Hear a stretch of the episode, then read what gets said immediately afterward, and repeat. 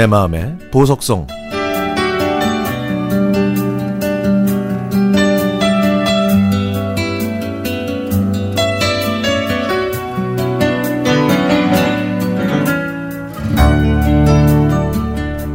얼마 전 장모님 생신 기념으로 처갓집 식구들과 함께 울릉도 여행을 다녀왔습니다. 제 아내의 이름은 서숙인데요. 한자로 섬서에 맑을 숙자를 씁니다.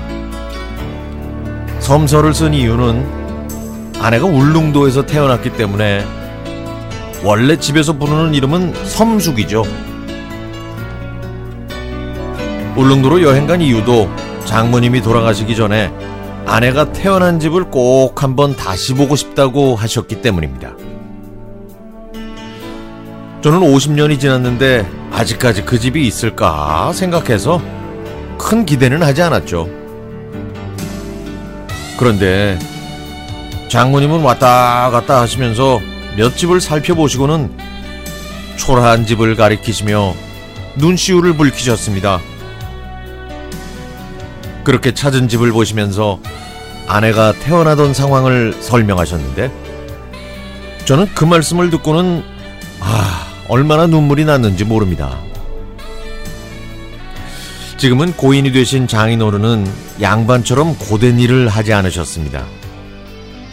그래서 장모님은 제 아내가 태어나기 전에 두 자녀를 키우시면서 시부모님을 모셔야 했기 때문에 어떻게 해서든 돈을 벌어야 할 상황이었다고 합니다. 처가댁 고향 포항에서는 울릉도로 가는 선착장이 있었고 울릉도로 가면 육지보다 더 많은 돈을 벌 수 있어서 제 아내를 낳기 전에도 울릉도에서 돈을 버셨다고 합니다.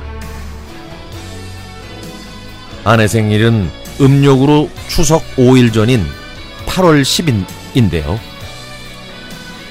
아내가 울릉도에서 태어날 때 장모님은 홀로 울릉도에 계셨지만 출산일을 전혀 예상하지 못하셨던 거죠. 추석 전에 명절을 보내기 위해 울릉도에서 다시 포항으로 가시려고 했지만 태풍 때문에 배는 출항하지 못했고 설상가상으로 그때 산통이 오는 바람에 그 누추하고 아무도 없는 울릉도에서 장모님 홀로 아내를 출산하셨던 겁니다. 집안 살림까지 책임지셔야 했던 장모님은 제 아내를 출산한 다음 날 두 아이들과 장인어른 시어른까지 계신 포항으로 가셨던 거죠. 태어난 지 하루 된 갓난아기를 업고 양손에 명절을 지낼 짐을 들고 백길에 오르셨지만 더 큰 문제는 이제 막 태어난 아기에게 먹일 모유가 나오지 않는 겁니다. 아기는 배가 고팠는지 배를 타고 가는 동안 계속 울어댔고 안절부절하시던 장모님은 배 안에서 모유를 먹이고 있는 아이 엄마에게 부탁해 얼마 되지 않는 모유를 먹여 아내를 겨우 살렸다고 그러죠.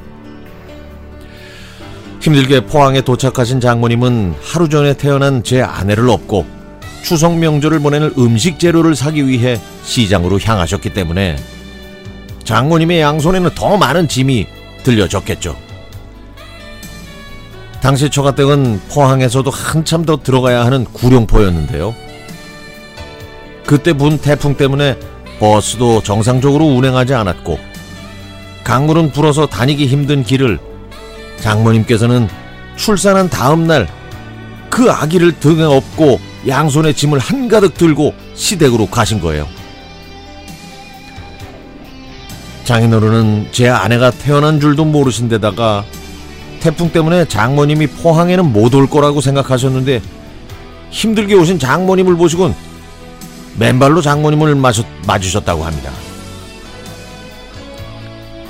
제 부모님은 일찍 돌아가셔서 살아계신 장모님께 잘해드리려고 노력하고는 있지만 현실은 제 마음 같진 못하네요. 얼마 전에 장모님 찾아뵀을 때 장모님께서 아이고 그때 큰일 났으면은 지금 이런 효도도 못 받겠지 하시더군요. 세상의 모든 어머니와 아버지는 위대합니다. 그 힘든 세상에서 지금까지 두 아들을 낳고 제 반쪽으로 사는 아내에게도 고맙고 사랑한다는 말 전하고 싶네요. 그리고 장모님 사랑합니다. 그리고 돌아가신 아버지 어머니 모두 사랑합니다.